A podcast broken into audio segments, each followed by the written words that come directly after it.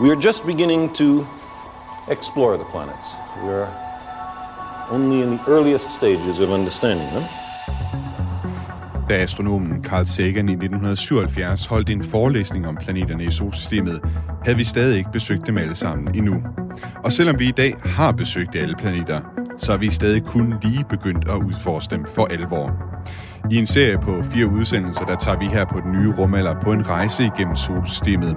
Du får den komplette guide til, hvad det er for verdener, der venter derude, og hvordan du skal pakke tasken, hvis du vil besøge dem. Vi er kommet til det sidste stop på vores rejse. Iskæmperne Uranus, Neptun og den lille dværgplanet Pluto. 3 verdener i de koldeste egne af vores solsystem. Uranus is a pale blue-green ball. Neptune is the farthest of the giant planets. Pluto is probably a snow-covered rock in the dim light of a remote sun. Mit navn er Thomas Schumann, og du lytter til Den Nye Rumalder på Radio 4. Velkommen til.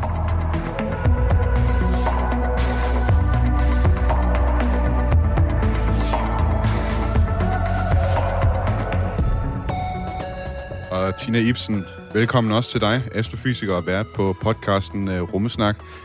Du har været med på hele rejsen. Nu er vi nået frem til de aller yderste egne af solsystemet.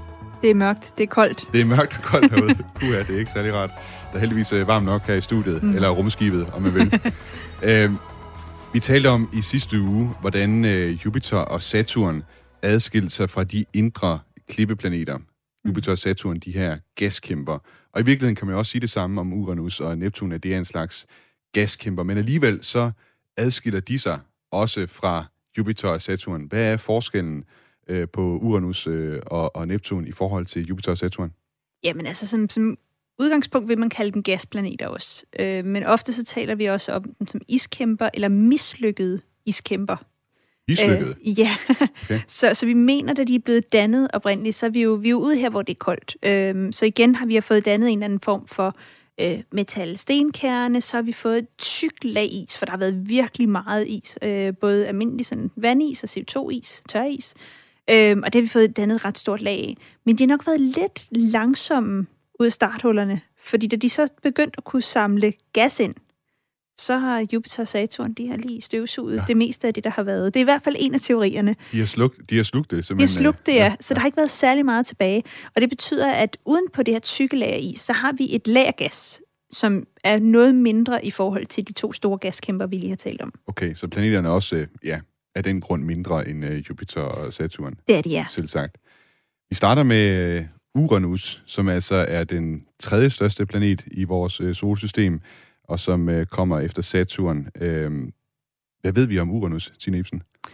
Jamen, problemet er, når vi kommer så langt ud, vi har faktisk ikke rigtig besøgt det mere end en enkelt gang med en rumsonde. Så det bliver lidt mere begrænset, hvad vi ved om de her 2 planeter, vi kommer til at snakke om nu. Men noget af det, der er mærkeligt ved Uranus, det er, at for det første så er vi ude i en planet, den er lidt sådan blålig i det, i farven. Og det er nok, fordi der ligger noget metan i den her gas, der ligger. Og det kan godt farve sådan en lille smule blåligt.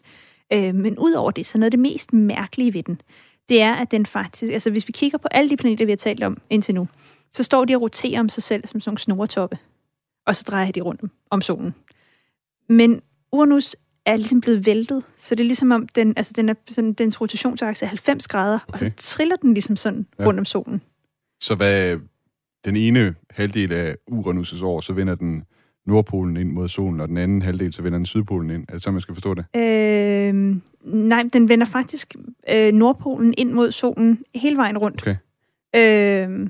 Og triller rundt. Ja. Men noget af det mærkelige er, hvis vi kigger på dens indre rotation, og dens magnetfelt for eksempel, som kommer fra den indre rotation, så kan vi se, at den indre del af planeten ser faktisk ud til at rotere den anden vej. Okay. Altså den rigtige vej i forhold til de andre. Det er virkelig en mystisk planet. At det er virkelig mærkeligt. Og det er også derfor, man taler meget om, at den er væltet. Altså, den er nok ikke dannet sådan, fordi det mener vi simpelthen ikke kan lade sig gøre. Altså igen, den er jo dannet fra den her skive af gas og støv fra det tidlige solsystem 4,5 milliarder år siden. Men det kan jo godt være, der har været måske 2 kloder igen, der er stødt sammen, og så simpelthen har nærmest væltet noget af Uranus. Okay. Og derfor har vi den her lidt væltede del. Sådan et sammenstød som det, vi talte også om med for eksempel Jorden og Thea, den der planet, som man mener har været oversat til, at vi har en stor måne i dag, ikke? Ja, præcis. Det kan have været noget af det samme. Men så udover det, så noget af det, der karakteriserer Uranus også, det er, at den, ligesom Saturn, har faktisk nogle ret fine ringe. Ikke helt så voldsomt store. Og de ligger jo så i den modsatte retning af de andre. Okay. Så de står ligesom sådan op. Ja. Og de er sådan meget mere, de består meget mere bare sådan af ren is, tør is. Så de er sådan næsten helt hvide i farven. Hvor når vi kigger på Saturns ringen, så er de jo sådan lidt mere stenfarvede, ikke? Eller gullige i det. Mm. Nu har vi talt meget om undervejs på vores rejse gennem solsystemet om muligheden for liv på de forskellige planeter. Er det helt udelukket ude ved Uranus? Ja, det der vil jeg ikke tage ud og lede efter noget. Altså både igen, vi er på en gasplanet, vi kan ikke stå på overfladen. Jeg vil heller ikke kigge på nogle af månerne, fordi vi igen også ude i planeter, der ikke er helt så store. Så de her tidevandskræfter, hvis man skulle ælte noget varmt, er der nok heller ikke rigtigt. Det er mørkt, det er koldt. Har bare ikke særlig rart at være. Og den er nemlig langt væk, Uranus. Så kan man overhovedet se den her fra Jorden? Ja, altså hvis man har et virkelig godt syn, ved hvor man skal kigge hen, og er ude et sted, hvor det er virkelig mørkt, så kan man sådan tilnærmelsesvis skimte den. Okay. Så når nogen der siger, at man kan se den med det blotte øje, det kan man ikke rigtigt. Mm. Altså det er en planet, man bliver nødt til at se med et teleskop. Der har man brug for teleskoper, hvis ikke man er jægerpilot og uddannet astrofysiker. Og ude et meget mørkt sted. Og ude et meget mørkt sted i øvrigt også. Uranus har også måner, ligesom Jupiter og Saturn, 27 af dem. Det er i hvert fald dem, man kender til. Og så lidt spøjst med de her måner. Det er jo ellers kutyme, at man giver planeterne et navn efter romersk mytologi, en gud eller noget andet fra romersk mytologi. Det har Uranus for så vidt også her, så vidt jeg ved. Jeg kan faktisk ikke huske, om Uranus er græsk eller romersk. Men det, jeg vil frem til, det er, at dens måner er opkaldt efter noget helt andet. De er opkaldt efter Shakespeares og Alexander Popes værker. Der er for eksempel en måne, der hedder Miranda, for eksempel. Hvorfor den her afvigelse? Jamen, det har nok noget at gøre med, hvornår den blev fundet. Altså, og der har man haft på det tidspunkt, der har England bare været en stor spiller, særligt inden for astronomi, ikke? Så der har man simpelthen haft navngivet det der. Okay, det er simpelthen den astronom, der opdagede Uranus, som... Der blev i hvert fald lagt en eller anden form for... Altså, der blev lagt en kutyme, sådan gør man tit, hvor man siger, at det her skal navngives efter den her metode, ikke? Og så har man så valgt at have gjort det. Og i dag, der er det jo den internationale astronomiske union, der står for navngivning af alting. Så altså, for eksempel det her med, at man kan købe sig sin egen stjerne. Jeg er ked af at skuffe folk derude. Det kan man altså ikke. Det svarer til, at jeg lavede mit eget stjernekort, og så sagde Thomas... Du kan få en stjerne, du peger bare på, hvad det er for en, og så giver du mig 100 kroner, og så skriver jeg dit navn ud foran den. Altså, det er sådan, det foregår. Så i dag, der er det hele skal foregå gennem IAU, og der er forskellige sådan, navngivningsregimer, og der har man bare fortsat simpelthen det her med Shakespeare omkring Uranus. Mm. Med på rejsen her gennem solsystemet, der har vi hele tiden også haft en tredje følgesvend, den tyske komponist Gustav Holst, som altså i starten af 1900-tallet komponerede en symfoni for solsystemets planeter. Og han lavede altså også et stykke, der handlede om Uranus. Lad os høre, hvordan det lød.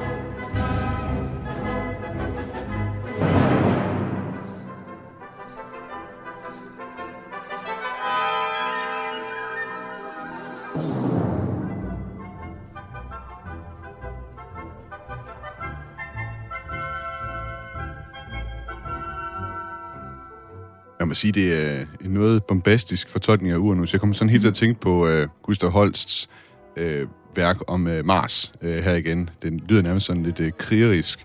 Jeg ved ikke, om man nærmest... måske det er Gustav Holst hans inspiration, guddommelige inspiration, uden at han selv har vidst det, så har det måske været fortællingen om Uranus, hvordan den blev væltet på siden. Det kan godt være. Ja. Jeg tænker også, sådan, der er sådan lidt, nu tager vi på ekspedition, eller vi skal ud og opdage et eller andet. Der er også sådan noget lidt over det, tænker jeg. Sådan, vi rider ud som soldater, der skal opdage et eller nyt land, eller et eller andet. Det ville sandelig også være noget af en rejse, ikke, hvis man tog derud. Det må man sige, ja. Det ville være værdigt til sådan et stykke musik her, vil jeg mene.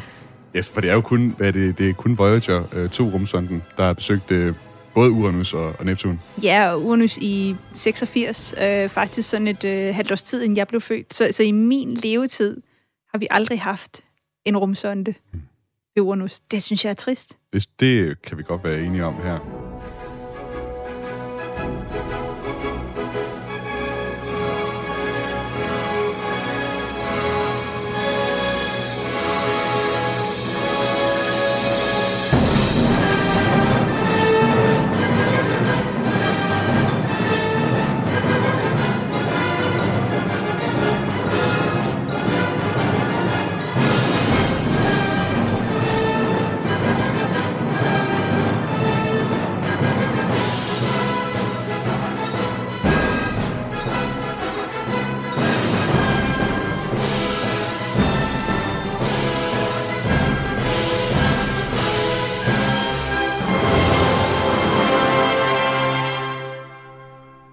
Vi skal som sædvanligt også kigge på, hvordan vejret er på Uranus. Hvad ved vi om vejret på Uranus?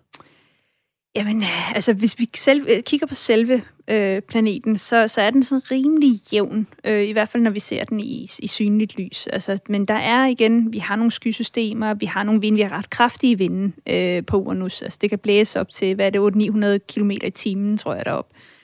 Og igen, det er koldt, under 200 grader Celsius. Altså, så det er koldt, det er blæsende, det er mørkt. Og man kan ikke stå på overfladen, igen bliver man kvæst. Så. Vi springer lidt elegant hen over rejsetasken så, fordi der er ikke så meget at rejse hen til på den måde. Men det vil blive rumskibet i hvert fald. Blive rumskibet og nyde det betagende syn af Uranus fra kredsløb. Hvad med måner? Har den nogle måner, der er værd at skrive hjem om?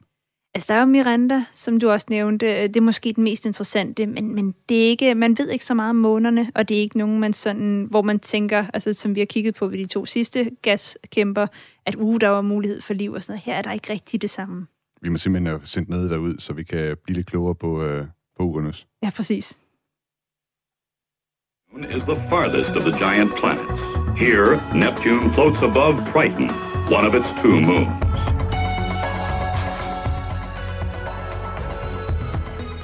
I den første halvdel af udsendelsen, der er vi både omkring Uranus og Neptun, egentlig fordi de to planeter minder forholdsvis meget om hinanden. Jeg vil indrømme, at jeg tror, hvis jeg så et billede af både Uranus og Neptun, så er jeg ikke sikker på, at jeg vil kunne kende forskel på de to. Vi springer nu videre ud til Neptun, og Tina Ibsen, hvad adskiller Neptun? Hvordan adskiller den sig fra Uranus? Jamen, man kunne starte med at kigge på farven. Så Neptun er lidt mere blå, altså sådan lidt dybt blå, som jeres logo næsten i farven. Og så er der er sådan lidt mere struktur på overfladen. Så kigger man på skyerne, det er selvfølgelig en overflade, det er sådan skyoverfladen, ikke? Der er sådan lidt mere struktur, så vi har nogle hvide områder, vi har nogle pletter, og vi har noget forskelligt. Så har vi faktisk også en mørk plet, som vi kalder for den mørke plet, som er en orkan, ligesom den, vi kender fra den røde plet på Jupiter. Så har vi det samme på Neptun. Okay. Så der er jeg synes faktisk, at Neptun er lidt mere interessant end Jupiter som planet, når man kigger på dens skysystemer. Der er mere at se. Jamen, det er der. Ja. Og i den, vi har, altså den her blå farve igen, den kommer faktisk fra metan, og det man ved, det er, altså, det er meget, meget koldt, det blæser meget voldsomt. Men når vi bevæger os ned gennem skylagene på Neptun, så bliver trykket så højt, at det her metan, som man har, så metan består af kul og brint, når man kvaser det, altså fordi det kommer under så højt tryk, så får man faktisk dannet en masse små diamanter. Nå. Så på Neptun, der regner det med diamanter, eller blæser i hvert fald med diamanter. Så er det lige pludselig værd at tage til Neptun, hvis man gerne vil have sådan nogle diamanter. Ja, det er det. Man skal bare ned, hvor at trykket er højt nok til, at man kan lave diamanter. Oh, ja. Så der er hele den del også. Så jeg synes faktisk, at Neptun sådan er noget mere interessant end Uranus, selvom den ikke er væltet, og selvom den ikke har alt muligt andet. Vi skal jo også, ligesom vi havde med, Uranus og de andre planeter, så skal vi også høre det stykke, som Gustav Holst, den tyske komponist, han komponerede til netop Neptun. Lad os lige prøve at høre, hvordan det stykke lyder.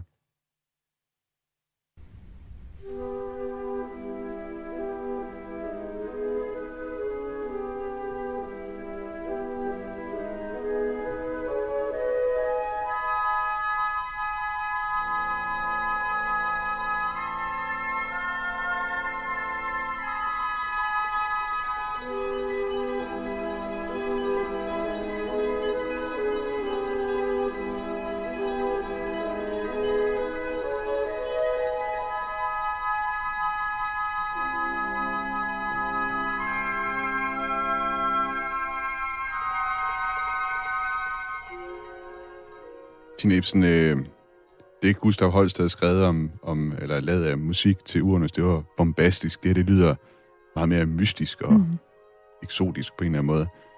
Det får mig, giver mig lyst til at spørge dig, hvilke mysterier Neptun gemmer på? Mange. Og det er meget sjovt, fordi man har hele det her mystiske. Jeg kan også huske, hele stykket slutter jo af med, at der er et kor, der skal stå bag døre, så man ikke kan se dem. Så kommer sådan noget... Okay. Altså, og så bliver det jo bare lavere, så man bevæger sig jo faktisk bare så nærmest ud i universet efter Neptun, som jo også viser meget godt, at det er grænsen af planeterne her, ikke?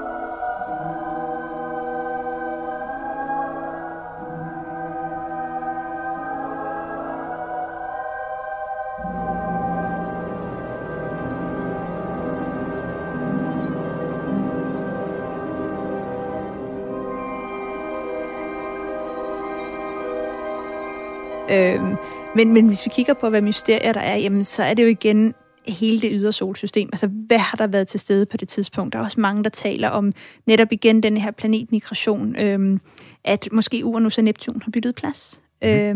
Og nu, i en tidligere episode, talte vi også om, at måske vandet på jorden er kommet fra kometer. Og det er fra et sted længere ude i solsystemet, der hedder Kuiperbæltet. Og der en af teorierne for, hvorfor at vi for 3,9 milliarder år siden pludselig blev bombarderet i det indre solsystem af kometer herudefra, det er, der nogen, der mener, at det simpelthen er, fordi Uranus og Neptun har byttet plads. Aha, interessant.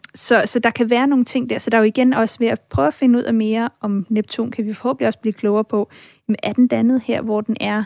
Hvad er der ellers, der foregår her? Og hvordan har forholdene været i det ydre solsystem? Fordi noget af det, man også har fundet, det er, nu hvor vi har kigget længere ud og fundet eksoplaneter, vi har fundet rigtig mange af de her iskæmper. Så det virker som om, det er noget, det bare vrimler med os ude i universet. Det er simpelthen en planettype, man bare finder, når man kigger derud efter eksoplaneter. Ja, man har i hvert fald fundet rigtig, rigtig mange af dem. Ja. De her to planeter, Uranus og Neptun, de har kun haft besøg en gang, nemlig af NASA's rumsonde Voyager 2, som fløj forbi Uranus i 1986 og Neptun i 1989. Hvorfor har de her to planeter, Tina Ibsen, fået så lidt kærlighed fra rumforskerne? Hvorfor kan I ikke lide dem? Jeg kan godt lide dem. Jeg synes, vi skulle sende noget afsted igen. Altså, grunden til hele Voyager-missionerne oprindeligt blev sendt afsted, det de gjorde, det var jo, at Carl Sagan, genial mand som han var, fik regnet ud, at vi kunne simpelthen sende en mission, der kunne tage alle de ydre planeter på én tur. Fordi man skal forestille sig, at det er jo ikke sådan, så planeterne står på linje, de kredser jo rundt. Og når vi er herude, så er vi jo oppe på, jeg kan ikke huske, hvor mange år det er, altså vi er det 80 år eller sådan noget, hvis ikke lidt mere, at de her planeter er om at kredse rundt om solen. Og det vil jo sige, jamen det hjælper jo ikke, at vi sender noget ud til Uranus og Neptun, hvis de er på hver sin side af solen. Og så kan vi ikke lave den rejse. Så man kan sige, at det var totalt optimalt, da man sendte Voyager afsted. Og der går noget tid, før vi får den der optimale konstellation af planeterne igen. Men når det så er sagt, så kunne man jo sende missioner ud, der kunne kredse om planeterne, ligesom man har gjort ved Jupiter og Saturn. Men jeg tror, vi er ude et sted, hvor at, man har ikke set muligheder for liv. Om igen, der er en endelig portion penge. Og alle missioner skændes jo så om, jamen, hvem er det, der skal have pengene? Og der har man bare trukket det, ja. Jeg kan faktisk bringe lidt optimisme frem her, fordi der er faktisk noget, der tyder på, at inden for en overskuelig årrække, så vil der blive sat gang i missioner, som har netop til formål at undersøge Neptun og Uranus. For i det, som hedder Planetary Science Decadal Report, tror jeg nok, den hedder, fra USA's... Ja, det er deres videnskabsinstitut, som laver sådan en rapport en gang hver 10. år, og det laver de inden for alle mulige former for videnskab. De laver altså også en for planetforskning, som udkom her i år. Og i den rapport, det er en rapport, som de egentlig giver til NASA for at vise NASA, hvad er det, vi gerne vil have, der skal undersøges? Hvad er det, vi rumforskere mener er vigtigt, bliver undersøgt? Og der kom de altså med anbefalinger om, at man også skal lave missioner til Uranus og Neptun. Og de plejer at veje ret tungt, de her anbefalinger, der er. Der er ikke nogen garanti for, at det bliver til noget, men det er noget, NASA i hvert fald tager hensyn til. Og der bliver altså anbefalet, at man laver en mission, som har til formål at flyve derud, for at blive klogere på de planeter. Hvad er det, Tina, som forskerne gerne vil blive klogere på med missioner til Uranus og Neptun? Jamen, det er jo i det hele taget, hvad det er for nogle planeter.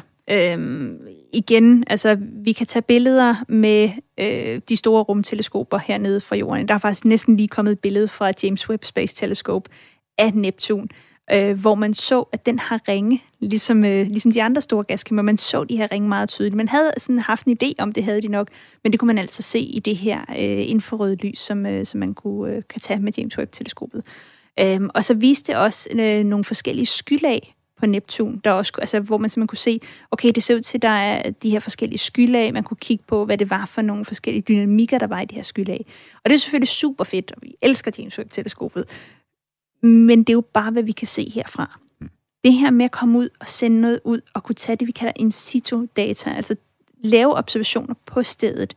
Altså det vil sige, tage nogle nærbilleder, men også for eksempel tage prøver, altså simpelthen se, jamen, hvordan er omgivelserne der? Altså kan man måle magnetfelterne, måle alle de her ting, kan jo give os en super stor viden om, jamen, hvad består de her planeter egentlig af? Er det rigtigt, når vi mener, at det er det her med sten, sådan noget is og sådan noget gas bagefter? Fordi det taler jo også til, jamen, hvis det sådan det er, jamen, så har der været rigtig meget is til stede i det ydre solsystem, da vores solsystem er blevet dannet. Og hvad siger det så om mængden, altså om muligheden for, at der kan være meget vand rundt omkring? Altså, så der er jo bare rigtig mange perspektiver, når man arbejder med de her ting, og det er jo det, man skal forstå, at solsystemet er et hele, altså vi er dannet en sky af gas og støv, så det hele spiller sammen. Altså, når vi vil blive klogere på vores område af solsystemet, så bliver vi også nødt til at undersøge de andre områder. Altså, det ville svare til, at vi skal beskrive hele jorden baseret på, hvordan vi har det i Danmark. Det er jo også fuldstændig nonsens. Så på samme måde bliver vi simpelthen nødt til at blive klogere på hele solsystemet. Det er sjovt, du nævner det her med, at det er jo rigtigt, det er jo en sky, vi er opstået af. Så det er sjovt at tænke på, hvor forskelligt det alligevel er endt med at blive med de planeter, vi har undersøgt indtil videre. Ja, og hvorfor er det? Altså, ja. Det er jo noget af det, vi virkelig gerne vil finde ud af.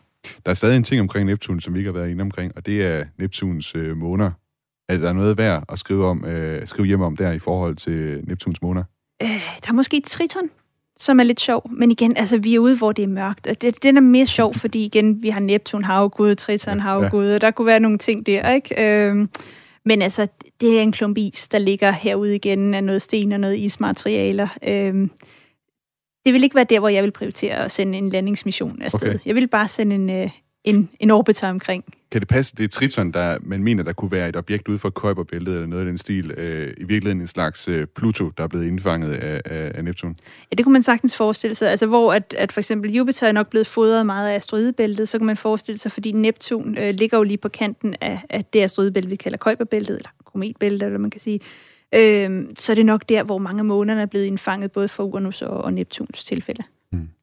Vi skal til at have et nyhedsoversigt her på Radio 4. Når vi kommer tilbage igen her til den nye rumalder, så skal det handle om Pluto, Kuiperbæltet, som vi har været lidt inde på, Og så skal det også handle om planet X, en mulig planet, der kunne ligge endnu længere ude. Og hvis vi når det, så tænker jeg også, at vi måske kan tale om Oortskyen, som er noget af det allerfjerneste i vores solsystem. Det er altså på den anden side af en omgang nyheder, som kommer her. Pluto, nearly 4 billion miles away, is probably a snow-covered rock in the dim light of a remote sun. Du lytter til den nye rumalder på Radio 4. Vi er altså i gang med en serie om planeterne i vores solsystem. Og det her, det er sidste udsendelse i serien. Vi har været omkring Uranus og Neptun. Nu er vi nået hele vejen ud til Pluto, Kuiperbæltet og den mystiske planet X. Den her rejse, den er ikke taget på alene. Jeg har haft en kyndig guide, tror jeg vist godt, man kan kalde det, med mig, nemlig Tina Ibsen, astrofysiker og vært på podcasten Rummesnak. Tak fordi du er taget med mig hele vejen herud til Pluto. Men selv tak. Det kunne være, at jeg skulle begynde at bruge Solsystems Guide som en titel også. Det tror jeg godt, du kunne slippe afsted med i hvert fald. Vi kaster os som sagt over Pluto her. Det var engang en planet i vores solsystem, men i 2006, der blev den ændret fra at være planet til dværgplanet, og derfor så indgår den ikke, når man taler om solsystemets planeter. Vi talte om det i første afsnit, da vi begav os ud på den her rejse. Men det kan være, vi lige skal have forklaret igen. Hvorfor er det, at Pluto ikke længere er en planet?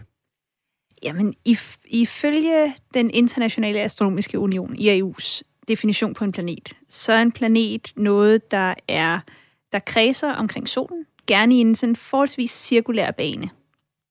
Der skal være nok masse til, det er en rund, altså en kugleform, og så skal den have ryddet op. Den skal ligge alene i sin bane. Og så det vil altså sige, at den skal støvsuge hele sin bane omkring solen. Der må ikke ligge to kloder i det samme kredsløb. Og det er her, det går galt for Pluto. Okay. Fordi den er rund, det er rigtig fint. Den kredser om solen, dog i en lille smule aflang bane. Men den har simpelthen ikke kunne finde ud af at rydde op. Nej, den befinder sig i det, der hedder Kuiperbæltet, så vidt jeg kan forstå. Hvad er Kuiperbæltet for en størrelse?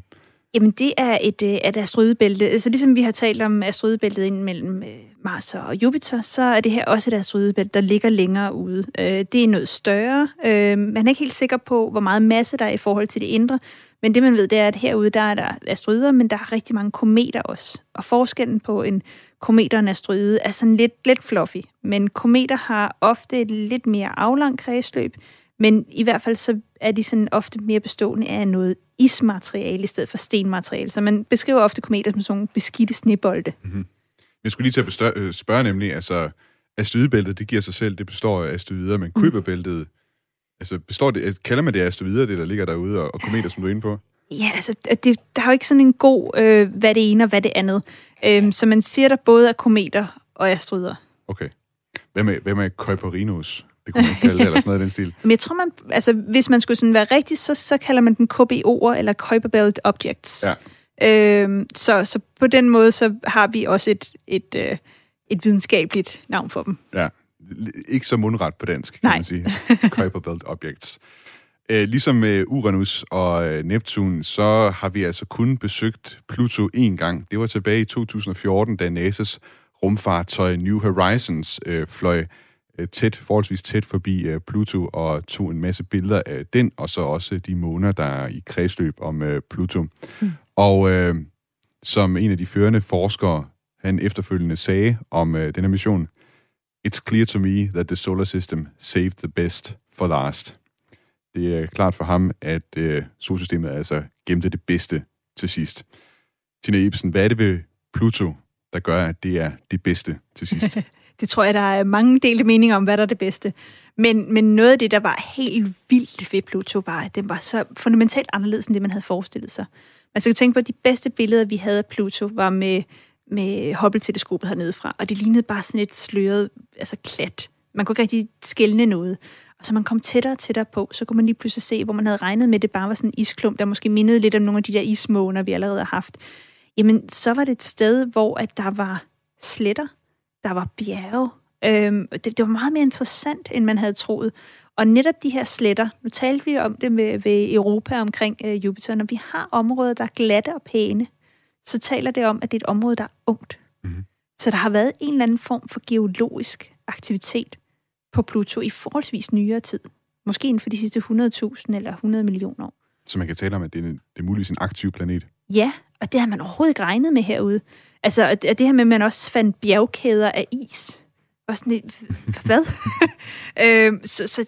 Det var fuldstændig fundamentalt anderledes, og det hjalp jo heller ikke på alle de mennesker, der var gale over, at Pluto nu var en dværgplanet, at den så viste sig at være så pokkers interessant, fordi så var det jo lige pludselig, nu skal det være en planet igen, men den er stadig ikke ryddet op, så den får stadig ikke lov til at være en planet, uanset hvor spændende den er. Mm. En anden ting, apropos det her med at være en planet eller ej, altså i virkeligheden, så er det jo, tror jeg i hvert fald, jeg har hørt, at der er nogen, der mener, at i virkeligheden så er det en dobbeltplanet, fordi den har en stor, man kunne sige, den har en stor måne, der hedder, jeg ved faktisk ikke, hvordan man udtaler det helt korrekte, Charon, tror jeg det. Eller Charon, jeg har hørt begge ting, jeg plejer at sige Charon. Ja, Charon. Men altså, den er meget stor i forhold til Pluto. Mm.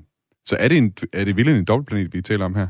Ja, og det er det, der er interessant, fordi når vi kigger på jorden og månen, for eksempel, selvom månen er ret stor, så er det meget tydeligt, det er månen, der kredser om jorden. Men det er jo selvfølgelig sådan, som vi også tager med tidevand, at månen hiver selvfølgelig også i jorden. Så det gør faktisk, at jorden står sådan en lille smule og wobbler, som månen hiver den med rundt.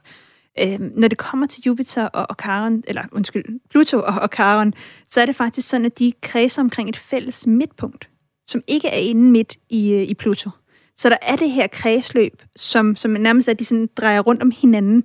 Og det har fået nogen til at tale om, det faktisk er et dobbelt dværgplanetsystem i stedet for en dværgplanet og en måne. Altså, som det er lige nu, så er den stadig defineret som en måne. Men der er diskussioner. det lyder som noget, der kunne udløse endnu flere kontroverser. Om Pluto derude. Vi får rodet godt op i det igen. Vi plejer jo her, når vi tager på den rejse, vi har været på her, og sådan kigge på vejrudsigten for de forskellige planeter. Hvordan vil du beskrive vejrudsigten på Pluto? Koldt. Mørkt. Vi regner ikke med, at der er en atmosfære af betydning, i hvert fald det er ikke noget, man kan se. Og der er bare virkelig koldt. Vi har alt fryser til is. Man så masser af kvælstof, altså flydende nitrogen, eller fast nitrogen, så ikke engang flydende, men det var simpelthen frosset fast, ikke? Så det er ude langt under 200 grader minus, og solen ligner bare en voldsom klar stjerne derude af. Så koldt. Det tager rigtig godt med tøj på, og så måske nogle ishakker, nogle ski og sådan lidt forskelligt med. Nu er vi i gang med pakkelisten. Jeg gik bare direkte derude, ikke? En lommelygte vil jeg også måske tage med. Man kan sige, det snyder jo nogle gange lidt, når man ser de billeder, der er taget af Pluto, ikke? Fordi der har man gjort noget ud af, at man faktisk kan se, hvad der er. Men hvad siger du, hvad er lysforholdene være derude? Det er meget mørkt, og mange af de billeder, man også har taget af Pluto, der har man jo faktisk, og det er jo sådan en ting, man ofte skal huske, lige at læse, hvad der bliver skrevet, for der er de farveforstærket meget af det. Det gør man tit med de her mørke billeder, og det er for både at få en idé om, der er farveforskel, men også for at gøre dem lidt mere sexet at kigge på. Så der vil være mørkt. Vi har Pluto, der er måske sådan lidt rødgrumset, lidt gulgrumset, men mest bare sådan grå isfarvet, og der er bare mørkt. Nu sagde du, at man blev meget overrasket over at se den her overflade med bjerge og glatte overflader også. Har man fundet ud af, hvad det er, der kan have skabt det, at man er kommet tættere på det med det data, man har indsamlet? Altså, jeg har ikke hørt, at der er nogle gode forklaringer på, hvad det kommer af. Så der er nogen, der har talt om, jamen, kunne man forestille sig, at det havde været nogle voldsomme nedslag, der så har smeltet noget af overfladen? Kunne man forestille sig, at det måske er kombinationen de her to, der kredser om hinanden eller et eller andet. Men man er faktisk ret forbløffet over, at det ser så spændende ud, så langt fra solen, uden en stor planet, til at komme med nogle tidevandskræfter. Og når du siger så spændende, som det ser ud, betyder det så også, kunne der måske være en lille kattelem for, at der måske kunne være liv derude? Nok ikke, nej. Okay. Den er simpelthen for kold. Ja, den er geologisk spændende, livsspændende, nej. Mm. Hvad med at se Pluto fra jorden? Det er jo den, der er opdaget i 1930. Kan man på nogen måde se den her fra jorden, medmindre man har et kraftigt teleskop? Man skal have et rimelig godt teleskop for at kunne se den, og så skal man også vide, hvor man kigger hen. Så nej, igen, med Hubble-teleskopet, der kunne man tage noget, der var sådan lidt sølle, og det er jo et af de bedste teleskoper, vi overhovedet har. Så man skal ud og låne de voksnes teleskoper, hvis man skal se Pluto flot. Pluto, nearly 4 billion miles away, is probably a snow-covered rock in the dim light of a remote sun. Nu kunne man tro, at med Pluto, vi har sådan for alvor været igennem alle solsystemets planeter, endda taget en, som ikke er en planet længere. Men rejsen er måske ikke helt slut endnu, for der er forskere, som tror, at der måske derude gemmer sig en 9. planet. Det, som også går under navnet Planet X. Tina, hvorfor er der nogen, der tror, at der kunne eksistere en planet hinsides Pluto? Jamen, det er noget, man har kigget efter længe, altså netop fordi der er noget, der tyder på, at engang i vores solsystem, der var det simpelthen kaotisk. Tingene blev smidt længere ud og længere, altså tættere ind, og altså, det har virkelig ikke været særlig rart at være der. Men noget af det, man har kigget på, det er, at man har prøvet at kortlægge nogle asteroider og deres kredsløb i solsystemet. Nogle af dem, der ligger langt væk. Og det, man kunne se, det var, at de havde et kredsløb, der lå lidt funky. Og man skal tænke på, at alt i solsystemet blev påvirket af tyngdekraften fra alle mulige forskellige ting. Og jo længere væk fra solen vi kommer, jo mere er der andre ting, der får lov at påvirke. Fordi kommer vi ind tæt på solsystemet, så er solen, altså tæt på centrum, så er solen altså virkelig alt dominerende. Men længere ude, hvor vi er langt væk til solens tyngdekraft, er blevet lavere, så er der andre ting, der kan have en ret stor effekt på, hvordan ting bevæger sig. Og det vil sige, at når vi ser bevægelsen af en asteroide, om det er Kuiperbæltet eller andre steder, så ser vi jo også, hvordan den bliver påvirket af de andre store kloder, der ligger. Og der så man simpelthen en gruppe af nogle asteroider, der bevægede sig lidt mærkeligt, og man kunne ikke forklare det på andre måder, end hvis der skulle ligge en forholdsvis stor planet længere ude i vores solsystem. Og det er den, der har fået navnet Planet 9. Så man kan sige, at lige nu er det et matematiktrik. Det er et matematiktrik på at løse problemet. Hvorfor ligger de her asteroider så mærkeligt, som de gør? Men det er også den bedste forklaring, der er lige nu. Jeg kan huske, da artiklen kom ud, da de her forskere, der kom med den, de sagde, men vi har den her idé, og nu er det op til jer derude, kære kollegaer. Vi har testet alt det her. Vi har ikke noget bedre bud. Go for it. Okay, så jagten er stadig, hvad skal man sige, på den her mulige 9. planet. Og du siger som sagt også, at det er matematiske, hvad skal man sige, en matematisk udregning, der er ligesom peger på, at der kunne være den her planet derude. Hvad kan vi på den baggrund sige om den her planet? Kan vi sætte et mål på, hvor stor den måske er? Det kommer lidt an på, hvor den ligger henne. Jeg mener, man talte om, at det var noget, der var på størrelse med Uranus Neptun. Altså, det var sådan noget iskæmpe noget, der skulle ligge derude af. Ikke? Men helt præcis hvor, altså det er jo noget af det, man går ind nu. Oprindeligt så Neptun blev også fundet af, man kunne se, at Uranus-banen var sådan, at der burde være en planet længere ude. Så nu er næste step jo så bare at kigge længere ud. Men altså, som sagt, vi er ude, hvor det er mørkt. Vi er ude, hvor det er langt fra vores sol. Det er langt fra alle de steder, vi har teleskoper. Og vi skal jo kigge hele vejen rundt. Vi kan ikke vide, hvor i banen den er. Så det er ikke nemt, det man er ude på nu. Og du siger, at det er en af årsagerne til, at den planet den kunne eksistere helt derude. Det har simpelthen noget at gøre med, altså hvor tumultarisk det var i det indre solsystem. Man forestiller sig ikke, at den kunne være dannet derude, hvor man regner med, den er. Altså der er nogen, der taler om, at det kunne sagtens have været en planet et andet sted fra, der var blevet indfanget. Igen, det kommer lidt an på, hvad det er for en bane, den har. Fordi man kan sige, planeterne i vores solsystem, altså de ligger jo stort set alle sammen i den skive, hvor de er dannet i. Pluto ligger sådan lidt mærkeligt. Den hælder sådan 12% i forhold til det, vi kalder ekliptika, hvor jorden ligger. Hvis den her planet også ligger i samme plan og kredser rundt, så giver det mening, den er dannet sammen med de andre. Så er den bare blevet kastet lidt længere ud. Hvis den ligger sådan, altså nord-syd for eksempel, det regner vi ikke med, så er der noget, der tyder på, at den er indfanget. Og noget af det, man faktisk har set de seneste, måske 10 år, det er flere af de her, man kalder rogue planets, altså planeter, der simpelthen er kastet ud af deres solsystem, da det er blevet dannet, og nu ligger og kredser rundt mellem stjernerne. Så der kunne man godt forestille sig, at det også kunne være en, der er indfanget. Hvad ville der skulle til for at kunne overhovedet tage et billede af sådan en planet? Altså har vi overhovedet de teleskoper, der skulle til? Ikke noget, der er bedre end ja, sådan en snulleret 5-7 pixels eller sådan noget. Okay, så det er det, vi kan med de teleskoper, vi har i dag. Altså de der meget, meget grumsede billeder, hvis det overhovedet er noget, ikke? Præcis, og det er jo det, der er ret vildt at tænke på, at vi kan tage højopløsende fede billeder af stjernetåger og andre galakser, men det er fordi, de er store, og de lyser. Men selv sådan forholdsvis små ting i vores eget solsystem er svært at tage gode billeder af. Planet X, kan man sige, altså, så har vi jo virkelig afsøgt alle muligheder nu for planeter, selv spekulative planeter, kan man sige her, sammen med dem, vi kender i øvrigt. Hvis vi prøver at, altså, man siger, vi er nået langt ud i solsystemet, men hvor langt ud er der egentlig objekter i solsystemet, som stadig hører til vores solsystem?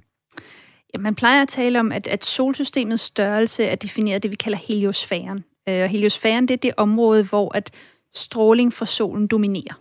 Så når man måler, altså, så er det stråling fra solen, der dominerer. Det er sådan en måde at definere vores solsystem på. Der er andre, der siger også, det her, hvor solens tyngdekraft dominerer. Og så kan det gå længere ud endnu. Og man kan sige, at vi har jo så Kuiperbæltet, som ligger som det her store asteroidebælte. Længere ude har vi det, der kaldes en teoretisk sky, som er Oortskyen. Teoretisk sky? Ja, og det er jo fordi, man ikke har set den, man har ikke billeder af den. Så man kan forestille sig, at det er sådan en kugle af kometer, der faktisk ligger. Og igen, det kan have været noget, der er kastet ud af vores solsystem, da det er blevet dannet. Og grunden til, at man mener, at den ligger herude, det er fordi, vi har de her kometer, som er meget langperiodiske kometer. Så for eksempel kometer, der har flere 100.000 års periode, hvor vi simpelthen kan se, når de kommer ind i centrum af vores solsystem, bare den retning, de har, den hastighed, de har, der kan vi se, jamen de kommer herude fra et sted. Og dem har vi set flere af. Så der må være et eller andet herude i den her del af vores solsystem, der fodrer kometer, der kan rejse ind mod solen og så rejse ud igen. Og det er derfor, man har den her idé om, at der bør ligge den her Oortskyen herude. Så når vi når ud til den her teoretiske Oortskyen, eller i hvert fald de her kometer, som når derud, så er vi ligesom nået ude til grænsen. Så der ligger ikke ting, som ligesom hører til vores solsystem længere ude. Det regner man ikke med, eller hvad? Nej, det gør man ikke. Altså, så er vi ude i de næste. Altså, så er vi ude i det, man kalder interstellart rum. Altså, så rummet mellem stjernerne, og så kommer man jo så til et andet solsystem, ikke? Så man har, når man kommer længere ud, så begynder man også at se, at det er stråling fra Mælkevejen, altså vores galakse, der dominerer. Og så når man, hvis man rejser længere ud i nærheden af vores nærmeste stjerne, Proxima Centauri, der vil man også se, at det er stjernerne fra det system, der vil dominere i strålingen der. Og hvis vi nu skal runde den her snak sådan helt af, altså det har både været en rejse gennem solsystemet og hvad skal man sige, med de planeter, som vi har i vores solsystem, men jeg tænker, at vi kan lige så godt blive ved planeterne, for vi ved jo faktisk også efterhånden mere og mere om planeterne uden for vores eget solsystem. Hvor mange planeter kender vi aktuelt til, som kredser omkring andre stjerner derude? Jeg mener, at det er 5.700 eller sådan noget. Der er efterhånden. Ja, og det er sådan dem, hvor man er sikker på, de er. Altså, skal man kigge på kandidater, så er vi godt over 10.000. Men ja, altså, det er sådan tal, der tikker op hele tiden. Og hvad ved vi om de planeter indtil videre i forhold til de planeter, vi kender fra vores eget solsystem? Ser de meget, meget forskellige ud, eller ser de ud som de planeter, vi kender her? Jamen, problemet er, at vi ved jo ikke helt, hvordan de ser ud. Fordi de fleste af de planeter, altså et par håndfulde af dem, har vi taget direkte billeder af. Og når jeg taler direkte billede, så igen, vi er ude på en 3-4 pixels. Altså, det er virkelig sølle, ikke? Så det er jo sådan klat.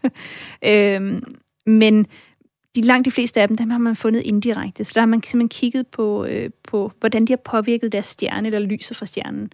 Så den mest succesfulde metode, det hedder transitmetoden, hvor man kigger på lyset fra en stjerne, og hvis der så er en planet, der kredser rundt om stjernen, der går ind mellem os og stjernen, så ser man sådan en lysstøb i lyset. Og hvis man kan se det periodisk, så er det nok en planet, der skaber det her lysstøb.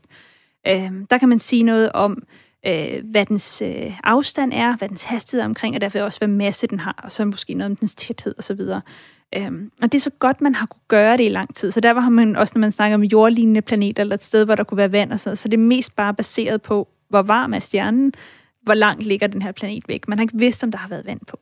Og det er også noget af det, der er sådan super spændende med det nye James Webb Teleskop, der er blevet sendt op, fordi man er allerede begyndt nu at kunne lave det, der hedder spektra, af nogle af de her planeters atmosfære, simpelthen prøver at finde ud af, hvad de her atmosfære, hvis de har en, de her exoplaneter, hvad de består af. Og det har man gjort på nogle meget store, de der hot Jupiters og andre sådan store planeter tæt på deres stjerne nu, og det vil man fortsætte med at gøre, selv på mindre, måske potentielle jordlignende planeter, eller beboelige planeter. Om nogle år, jeg mener det er 2026, der vil det nye European Extremely Large Telescope stå klar i Chile, og der vil man kunne gøre noget af det samme på endnu mindre planeter. Så endnu mindre planeter, der minder om jorden. Så der vil man virkelig for første gang få en idé om, hvordan de her planeter er sammensat. Men at få de her flotte billeder, som vi nu er vant til af vores eget solsystems planeter, der skal vi altså sende et eller andet derud. Så det bliver hverken i din eller min levetid. Ej, det er jo næsten helt nedslående. Man kan ikke bygge nogle teleskoper, der er store nok til, at man kunne tage sådan nogle billeder? Ikke for de penge, man er villig til at bruge på forskning i dag i hvert fald. Okay, det var en klar opfordring. Jeg synes, alle der lytter til det her, de må være klar til at give penge til sådan noget her. Også politikere, tænker jeg. Med det, vi ved om de andre stjernesystemer derude og planetsystemer, der er, hvor meget kan man så sige om, hvor unikt vores eget system er? Altså, vi har den her opbygning af solsystemet med 4 klippeplaneter inderst, og så 4 gaskæmper yderst i solsystemet. Er det sådan, det ser ud, når man kigger ud på de her andre stjernesystemer, eller hvordan forholder det sig? Jamen, det interessante er, at det faktisk ikke rigtig ser ud, som om vi er et standard planetsystem. Altså, det vi ser, det er alle mulige mærkelige konstellationer. Vi har fundet flere planetsystemer, hvor det kun er små klippeplaneter, der kredser omkring små stjerner. Vi har fundet mange steder, hvor de her store gaskæmper ligger helt tæt inde på deres stjerne. Problemet er også, at mange af de her metoder, vi har brugt, er enten følsomme for at netop finde den her ene type med små planeter, der kredser tæt om deres stjerne, eller de her kæmpe store planeter, der også kredser tæt eller langt fra deres stjerne.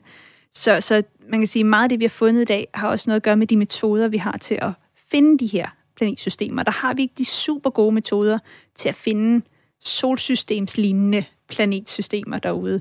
Så vi ved det ikke. Men umiddelbart har vi ikke fundet et andet planetsystem, der er spot on, ligesom vores eget.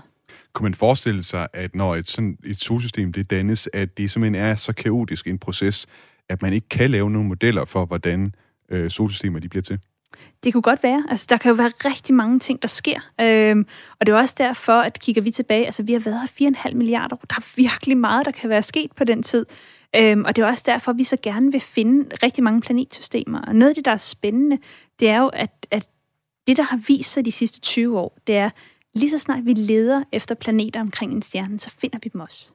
Og det vil sige, bare i vores egen galakse, der er omkring 200 milliarder stjerner. Det vil sige, at der er 200 milliarder måder, hvorpå man kan have et planetsystem.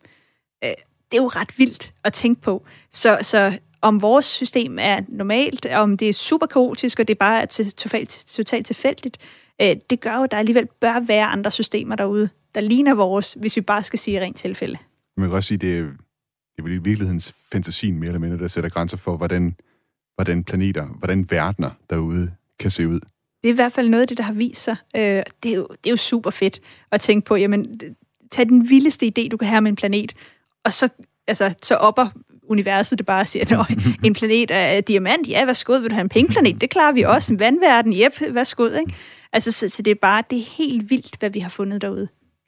Tina Ibsen, vi er nået ud på solsystemets overdrev her, hvor vi altså slutter den her serie af udsendelser over 4 episoder. Det har været en fornøjelse at have dig med hele vejen på rejsen herud til Pluto og solsystemets overdrev. Tak fordi du har været med. Jamen, det har været en fornøjelse at være med. Altså Tina Ibsen, astrofysiker og vært på podcasten Rummesnak, som jeg kan anbefale jer at lytte med til også. Pluto, nearly 4 billion miles away, is probably a snow-covered rock in the dim light of a remote sun. Det var alt for den nye rumalder i dag, og det var altså også dermed afslutningen på det sidste af i alt 4 udsendelser om planeterne i vores solsystem. Mit navn er Thomas Schumann, redaktør på programmet er Camilla Høj Eggers, og programmet var tilrettelagt af Lasse Lindholm Christensen og Frederik Lyne.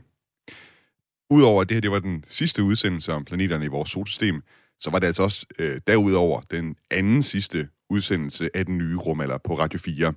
For jeg stopper desværre som vært her på radioen, fordi jeg flytter til Kina med min kone, og derfor så kan jeg altså ikke fortsætte med at lave radio om rummet. Desværre. Men i næste uge, der sørger jeg for at give den nye rumalder en rigtig god afsked i vores allersidste udsendelse. Det blev i selskab med astronaut Andreas Månsen, som også var med i den allerførste udsendelse, vi lavede. Og så har jeg også Michael Linden-Børnle med, som er chefkonsulent på DTU Space, og en af de gæster, vi tit har haft med i den nye rumalder. Det kan I virkelig se frem til.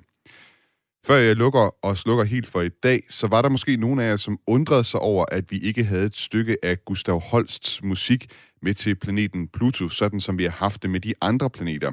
Og det skyldes simpelthen, at da Gustav Holst skrev sin symfoni, der var Pluto slet ikke opdaget.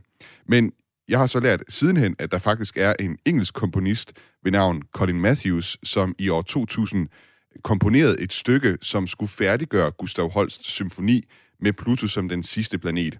Og jeg tænkte, at vi kunne ende udsendelsen med at lytte til det. Så tak for, at du lyttede med. Ad Astra.